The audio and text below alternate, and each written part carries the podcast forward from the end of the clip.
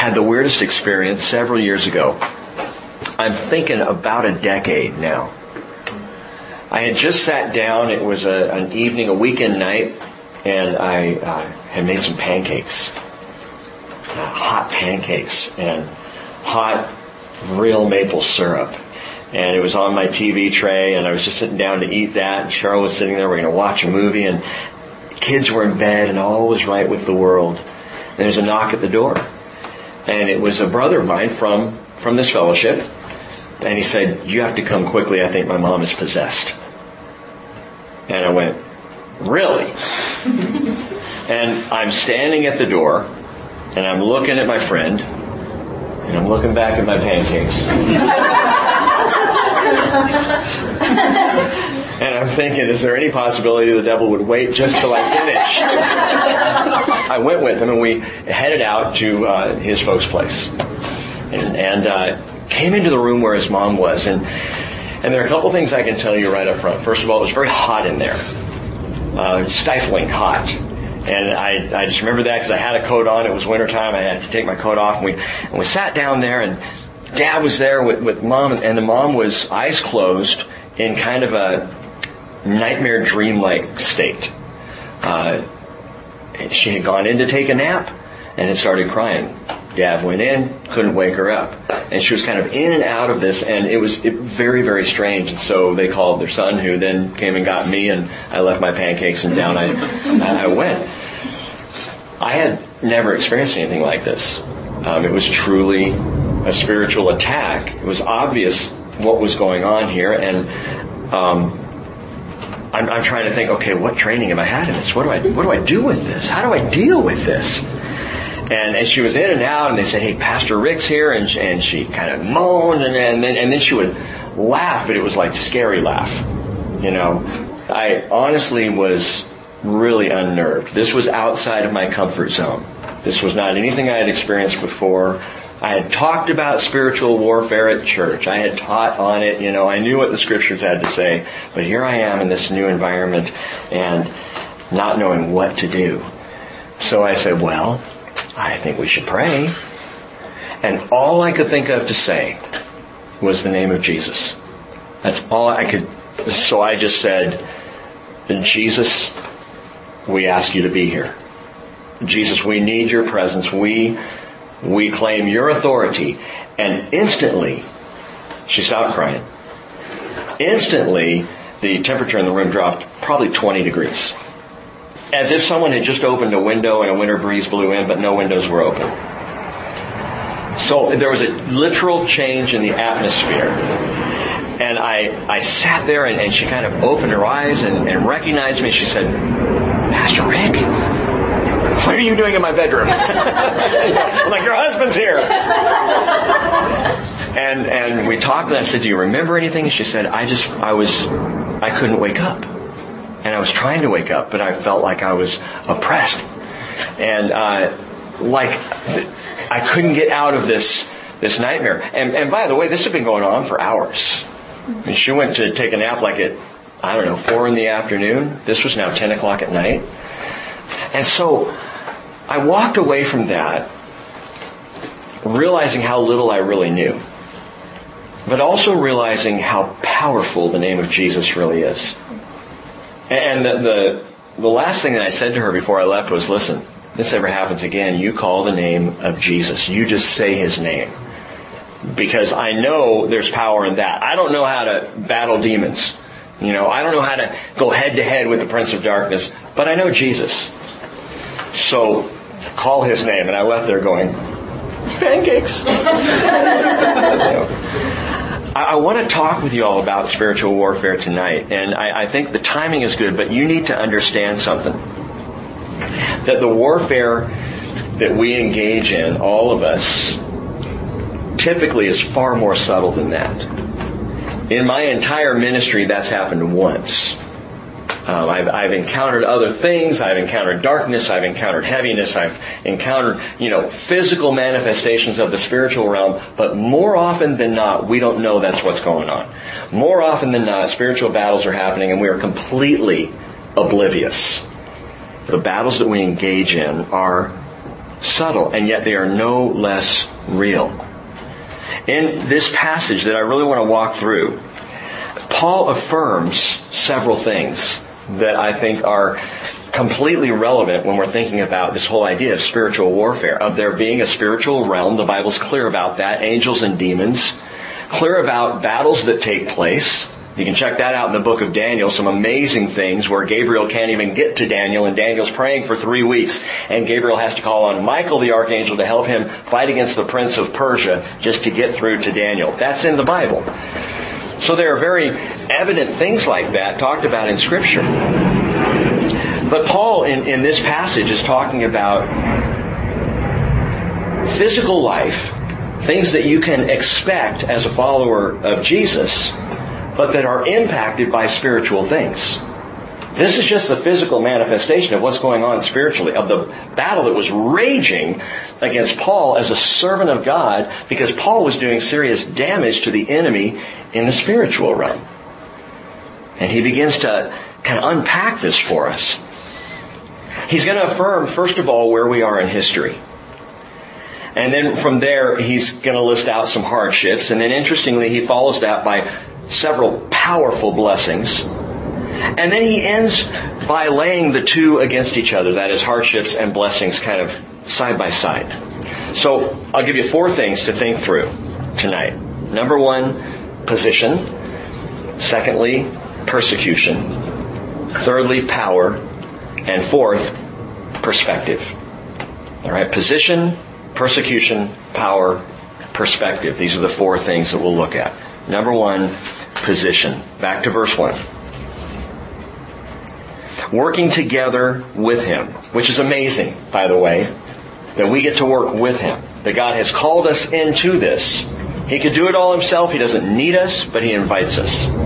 He engages us. So working together with Him, we also urge you not to receive the grace of God in vain, or that is in emptiness. For he says, at the acceptable time I listened to you, and on the day of salvation I helped you. That's Isaiah 49 verse 8, and Paul now gives it relevant application. Isaiah prophesied it, Paul says, that's now.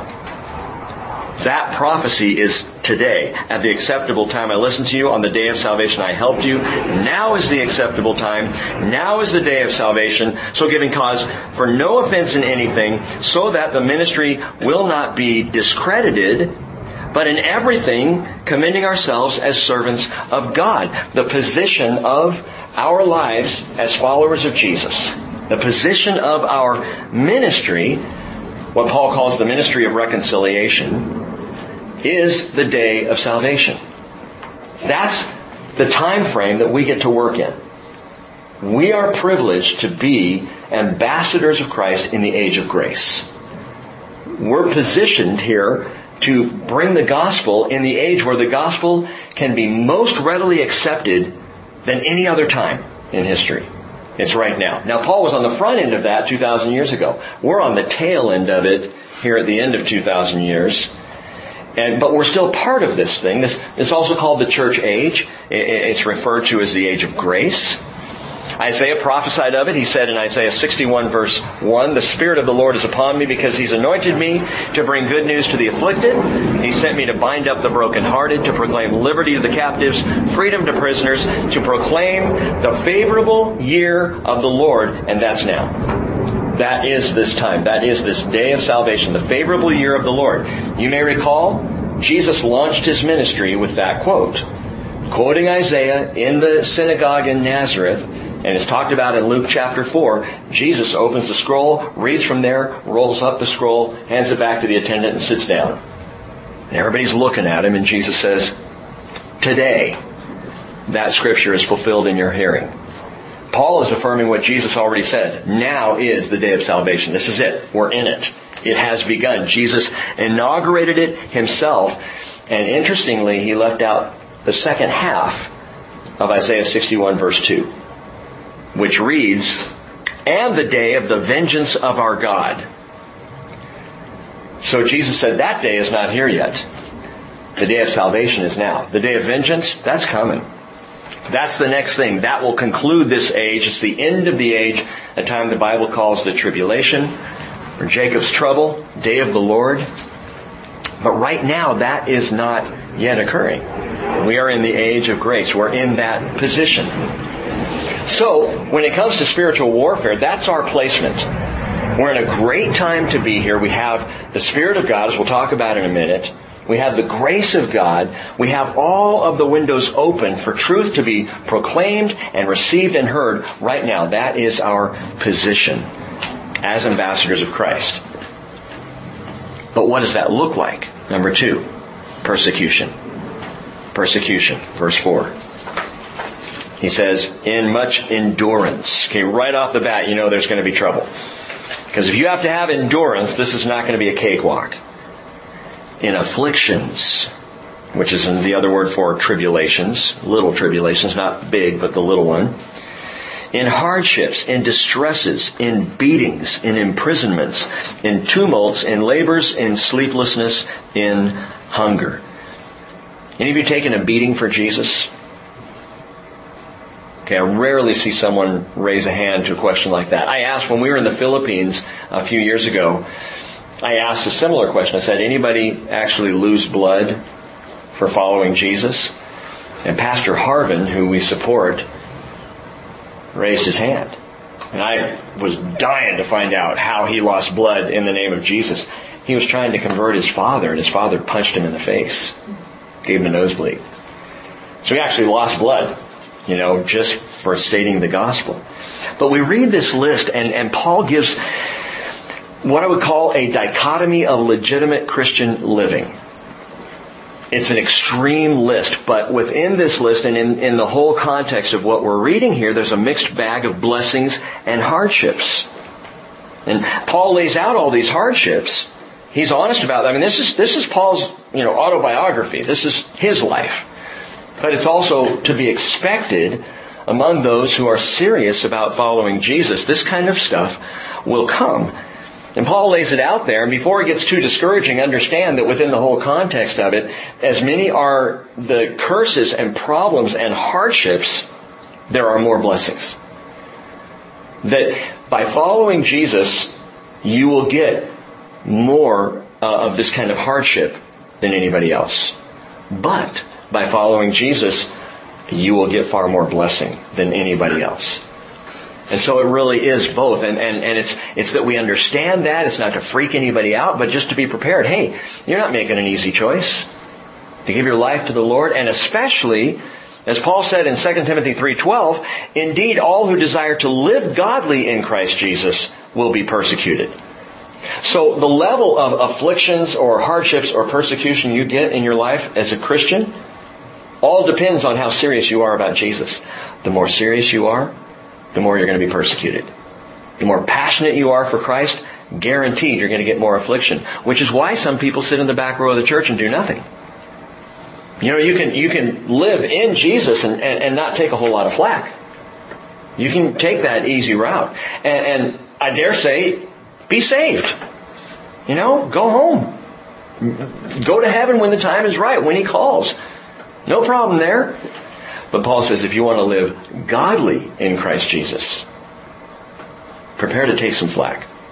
And the more you desire to serve Him, the more hits you are going to take for it. And remember, those hits may be very subtle. They may not be things that you think are spiritual warfare. It might be a physical ailment, as, as Jim deals with.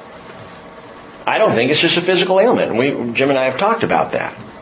I think there's attack that is continual and it's a tool, a device that the enemy can use to discourage and to wear down.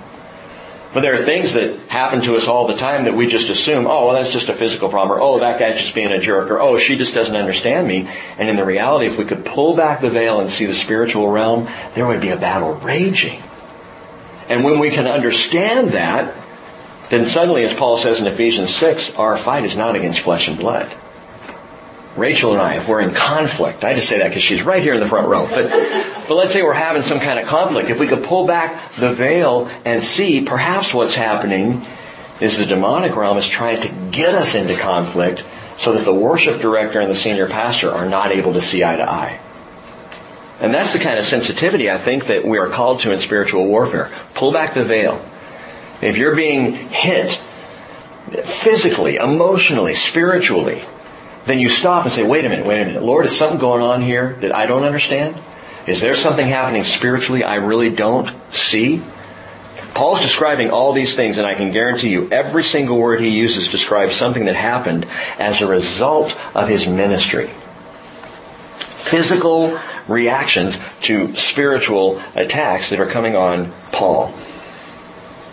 Now, throughout 2 Corinthians 6, Paul shares his personal battles en route ultimately to his own martyrdom. For Jesus, and even for Paul, spiritual warfare was not just a construct to be talked about in a Bible study. It was real life. It's what took place.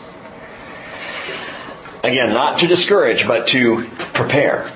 To actually encourage you all to be passionate for Jesus because the reality is not only is there persecution guaranteed to come, but there is number three, power. And this is where it gets good. I want to camp out here for just a little bit. Verse 6, he says, in purity. Stop. The first statement of power that Paul makes in this issue of battling it out spiritually is purity. You want to be powerful for Jesus? That's number one. Purity. Number one on his list. It's hagnotes in the Greek, which literally means holiness, saintliness. It's living sanctified. You all in this generation have been lied to more about purity than any other generation prior that I can recall, at least in my lifetime. And I would say easily going back before my lifetime. This generation has been told that purity is unnecessary. And yeah, I'm talking about sexual purity, but I'm also talking about uh, mental purity, what you think about, what you watch, what you take in, what you consume. As a millennial in America, purity is kind of like, yeah, whatever. Because we all get it, you know, we all understand each other, we all understand the way the world works, and so Christians in this generation are living like the rest of the world. And when you look at the statistics of how Christians in their 20s right now versus people in their 20s who are not Christians, the, the lifestyle difference, no different. No different. And that's, that's unnerving. Why is that? Because purity has been set aside. But the spiritual battle has to be fought with clean weapons.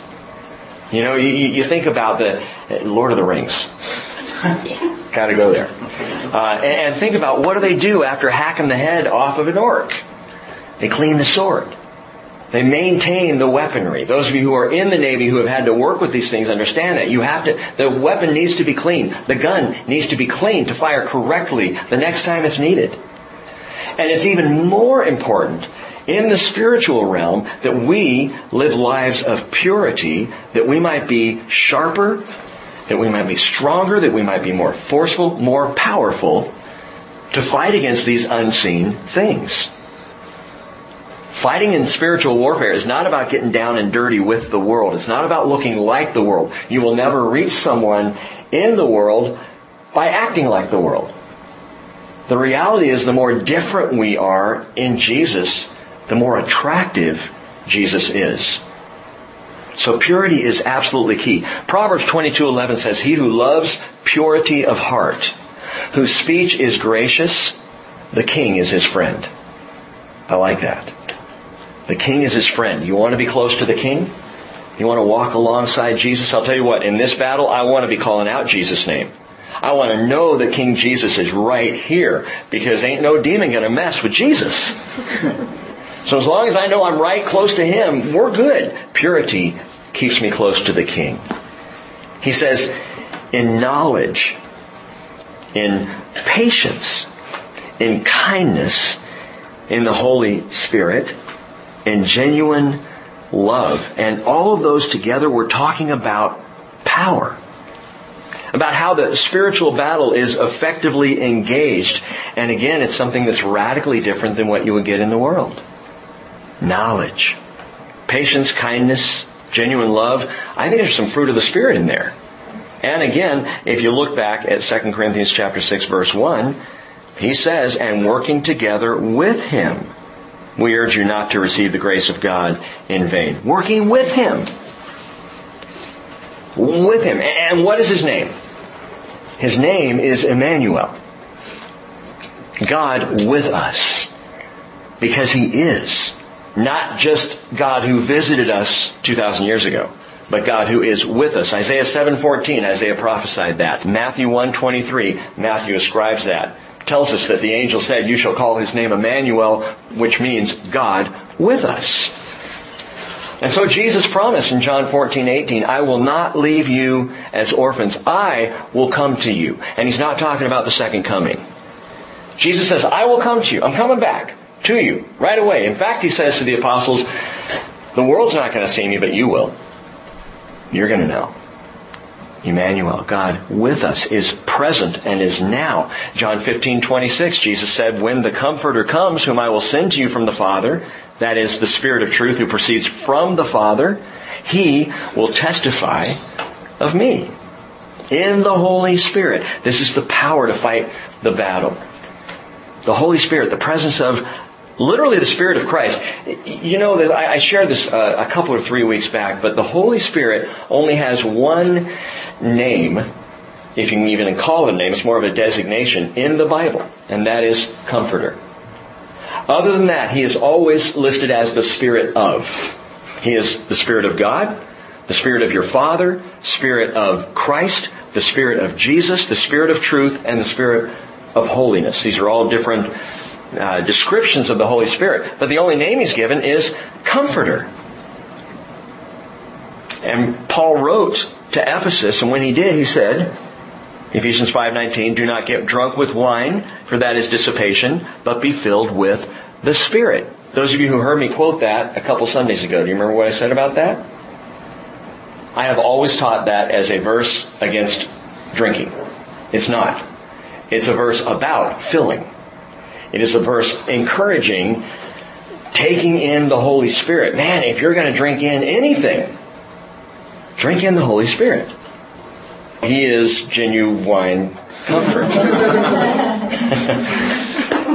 he is comfort in the heart of the battle. You can come home at the end of the day, you can have a glass of wine and it will relax you. You can have a beer and yeah, it, will take you down a notch. Or you can be filled with the Holy Spirit and you can have the presence of God. And along with that presence, things like knowledge and purity and patience and kindness and, and genuine love. The single motivating factor in all of this power, and it's at the end there of verse 6, in genuine love. Genuine love. That's translated love unfeigned. In other words, true love. Real love. It's not hypocritical, it's authentic. It's not manipulative. It's not a love that is seeking for itself. See 1 Corinthians 13. There's the description. Which by the way is not just a description of love, it's a description of Jesus. Jesus is patient. Jesus is kind. Jesus is not jealous or boastful. He is not arrogant or rude. And he, you can go all the way down the passage that way. Well, verse 7 continuing, he says, in the word of truth, in the power of God, by the weapons of righteousness for the right hand and the left. Now I'll come back to that. But he says, in the word of truth. And there is great power in the word of truth. That is the very scriptures that we're holding right now such power in the word of truth that when you wonder why does the church in America not make the kind of headway that it has in the past, it's because the word of truth is not rightly handled. It's because the sword of the word is not being carried about. It's not wielded correctly. People don't know how to use it. You know, they look at the Bible as my son did. He was eight years old, Corey was, and he came to me and he said, Dad, the Bible's so big. It's just so big. I don't understand. There's too much. You know? He needed to learn how to carry it, how to hold it, how to, how to wield it. And when you start to use it that way, it, it's not so big. It's magnificent. It's glorious. But man, it's, it's something that can be handled. And it is a powerful, powerful tool.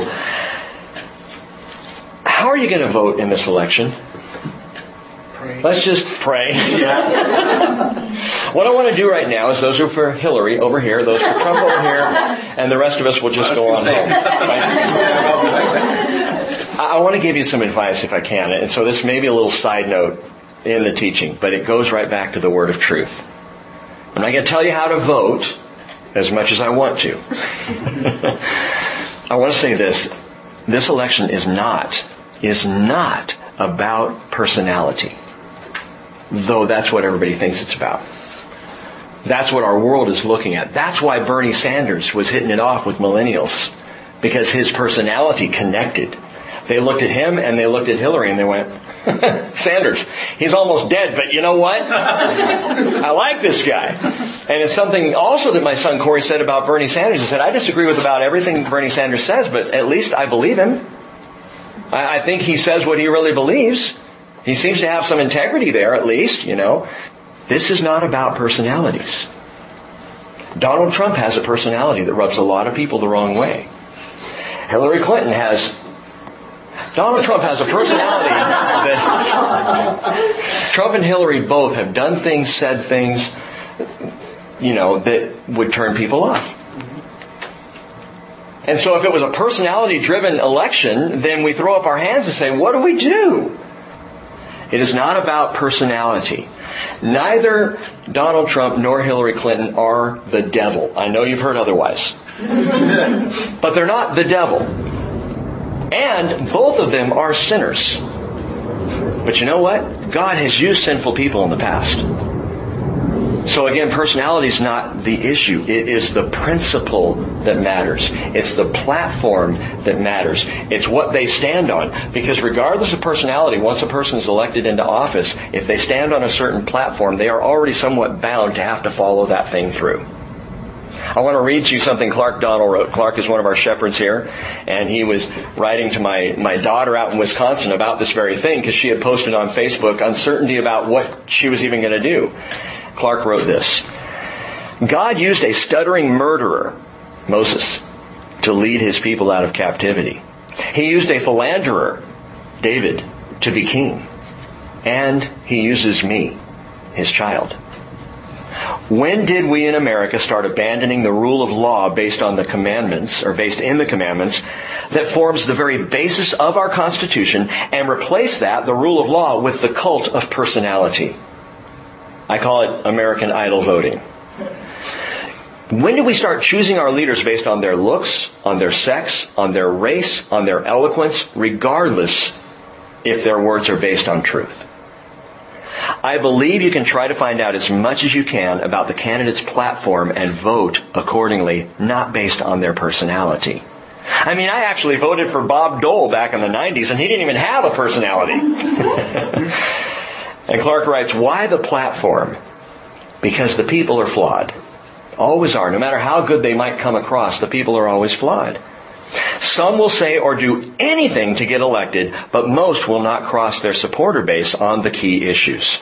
This will guide their policy. It will guide their appointment. These appointments are critical when you think of the Supreme Court and the fact that there may be three members retiring during the next presidential term, and that will impact the future of this country for at least 35 to 40 years. So when you vote, and you need to vote, every one of you, when you go into the ballot box, if you haven't already sent in your, your absentee ballot, when you do that, stop and don't think about the personality. Think about what they say they represent. What is the platform on which they stand? And vote accordingly. And I would say vote the Bible. Why is there so much confusion and chaos in our country today? Well, back to my main point here, the word of truth is not being taught. The word of truth is not being handled. It reminds me of Viggo Mortensen, who played Aragorn, Lord of the Rings. And when he was in New Zealand, working on the part and even throughout filming, it was said that everywhere he went, on his days off, if he went out to eat with the guys, went to a Jack in the Box or whatever, he took his sword with him. He was seen all over New Zealand carrying his sword. People thought it was weird, but he said it was because he wanted to be so comfortable with that thing that when he was on screen, when he was being filmed, it just looked absolutely natural, like this is what he had done all his life. That's how to carry the sword. That's what you do with the Bible. You get so comfortable with this thing That wherever you go, wherever you are, you can flip it open and turn to it and, and you have the power of the word of truth in the power of God, he says. And then he says this, by the weapons of righteousness, he says, for the right hand and for the left. What does that mean? Think about it. Typically in warfare, especially if you're thinking in Paul's day, Roman warfare, you're going to have a sword and a shield. So your right hand is offensive. Your left hand is defensive. Paul is saying we have both. In spiritual warfare, we have the ability to go at the enemy. We also have the ability to be protected from the enemy. And then of course there's the whole armor of God in Ephesians chapter 6. Boots, belts, breastplates, helmets, shields. The shield in the left hand and the sword in the right. Unless you're left-handed, then swap the two. It works either way. but only two in that list in Ephesians 6 only two of the implements of warfare are offensive. Everything else is defensive, except for the sword of the Spirit and prayer. Those we take at the enemy. With those we have offense. The sword of the word that I'm holding in the right hand and prayer, which really is I'm holding up both hands in worship to God and in prayer. 2 Corinthians 10 verse 3, another great passage on spiritual warfare, says, though we walk in the flesh, we do not war according to the flesh. For the weapons of our warfare are not of the flesh, but divinely powerful for the destruction of fortresses. We are, I love this verse, we are destroying speculations and every lofty thing raised up against the knowledge of God. And we are taking every thought captive to the obedience of Christ. This is real battle with real casualties and real captives. And when you look at non-believers and, and, non-Christian friends and family members, you look at them, don't look at them as the enemy. They're not the enemy. They are captives of the enemy. And it could be a person that when you look at them, they seem so just caught up in the sin nature. They're caught up. They're captive. Love them enough to go into the battle and to fight for them. Now, after laying out for us the position we're in, the persecution we'll face, and the power, marvelously, that we'll have, Paul now puts it all into number four, perspective. Verse 8. By glory and dishonor, expect both. He says by evil report, which means, yeah, people are going to say negative stuff about you. Untrue things, unfair things, by evil report. And good report. So some people are going to say good things. Regarded as deceivers and yet true. And I hate that because I don't want to be seen a liar. When I teach the Word of God, and someone says, you're just, you're just trying to lure people. I don't want to hear that. And that is warfare. I might not think of it. I might just think of it as a put down. It's warfare. Anything that will discourage you from going forward and speaking the truth is warfare. And so sometimes the enemy will just simply try to dishonor you or call you a deceiver, even though you know you're telling the truth. Verse 9, as unknown, yet well known. That's so huge. Ever have that moment in your life? I know you all have because we all do where you feel absolutely and utterly alone. And I don't mean like, oh, woe, woe is me, self-pity. I mean, you just feel like, in the moment, no one really gets what's going on with me right now. Nobody knows. And so we feel that way, and especially when the battle's raging, but it's not true. We are seen as unknown. We may sometimes feel unknown, but Paul says, yet well known. This happened to me this week. In fact, it just happened to me last night. There was a moment last night where a thought just kind of trickled into my mind because I was trying to balance some things and think through some things and share some things and two of you know what I'm talking about. And I felt in the moment, not with self-pity, but I just felt alone because I couldn't fully express what I was having to balance. And in the second I felt that, it's just wonderful. I went, man, I feel so alone right now. And I immediately heard, you're not. You are not alone. You are never alone. Jesus understands when nobody else does. He knows exactly how you're feeling, exactly what you're going through, and He is right there. You are not alone. But the enemy will try to make you think that you are. Paul says, as dying, yet behold, we live. Now Paul would know about that because he was on the verge of death many times. as punished yet not put to death, as sorrowful yet always rejoicing. That's the weirdest thing about Christians. How can they be happy when everything's falling apart in their lives? What is wrong with you people that you sing worship songs even in the worst of times? Oh, well, we might be sorrowful. That's just the reality of life. And yet there's this constant sense of rejoicing because Jesus is here. And then he says, as poor, yet making many rich, as having nothing, and yet possessing all things. That's what real battle looks like. And I think that was kind of the revelation for me in thinking about spiritual warfare. Maybe this passage wouldn't normally be thought of as a spiritual warfare passage, and yet as I read through it from verse 1 through verse 10, that's exactly what spiritual warfare looks like on this side. From the physical perspective, when we don't see all the things happening in the spirit realm, that's what it looks like for us here and now. That's how it plays out.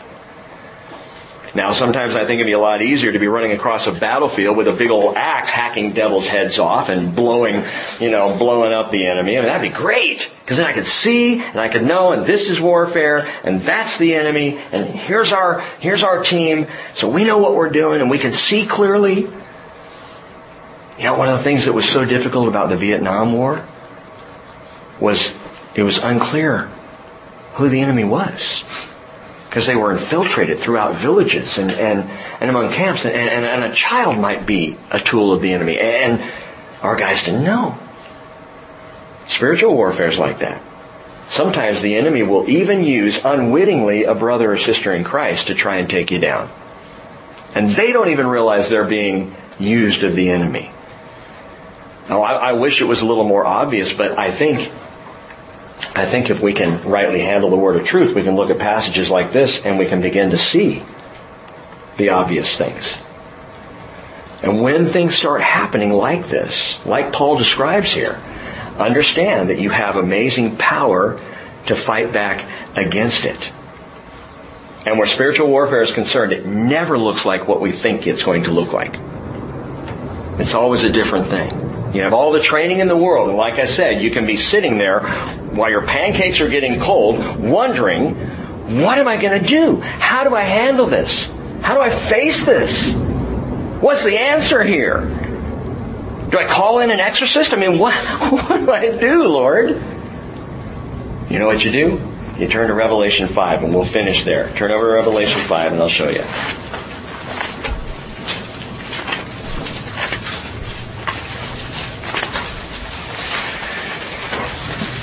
John is in this point in the revelation. I don't have time to go into all of it, but he's in heaven.